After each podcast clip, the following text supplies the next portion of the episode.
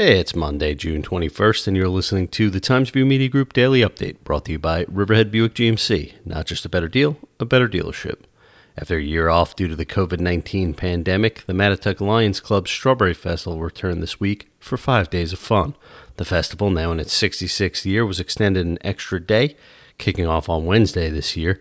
The event included many of the usual traditions, including the crowning of Strawberry Queen Ava Sanino of Mattituck on Saturday afternoon. Fireworks were held on three nights with carnival rides and strawberry treats throughout the festival. Riverhead Police Friday night responded to an unusual motor vehicle accident. A 2017 Maserati had crashed into Dark Horse Restaurant. A department release said Mark Zanaka, 61 of Riverhead, was arrested for driving while intoxicated and was held overnight for arraignment Saturday morning. The restaurant posted photos of the 11 p.m. crash on its Facebook page that show extensive damage.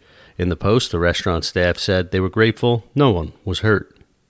A Virginia man was rescued after his 16 foot sailboat overturned off Kenny's Beach in Southold Friday evening. The 61 year old man was unable to catch up to the boat in the Long Island Sound. Southold police officer John Crosser spotted the victim from land and he was brought to safety by Bay Constables John Karinchik and Chris Diamond before being transferred to a Southold Fire Department boat and brought to shore at nearby McCabe's Beach. A Suffolk County Police helicopter also assisted in the search and rescue, which occurred shortly after 6 p.m. The man was checked out at the scene by EMS, but refused further medical treatment. Kristen Hanio couldn't help but tear up Friday morning when she saw the support her new business in downtown Riverhead had gotten. Before she could open the doors to Privet's consignment warehouse, a line of customers already stretched down Main Street in anticipation of the grand opening.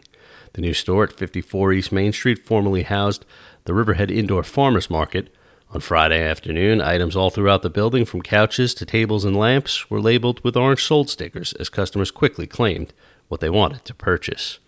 Expect morning clouds to give way to partly sunny skies today with a high temperature of about 84 degrees, according to the National Weather Service.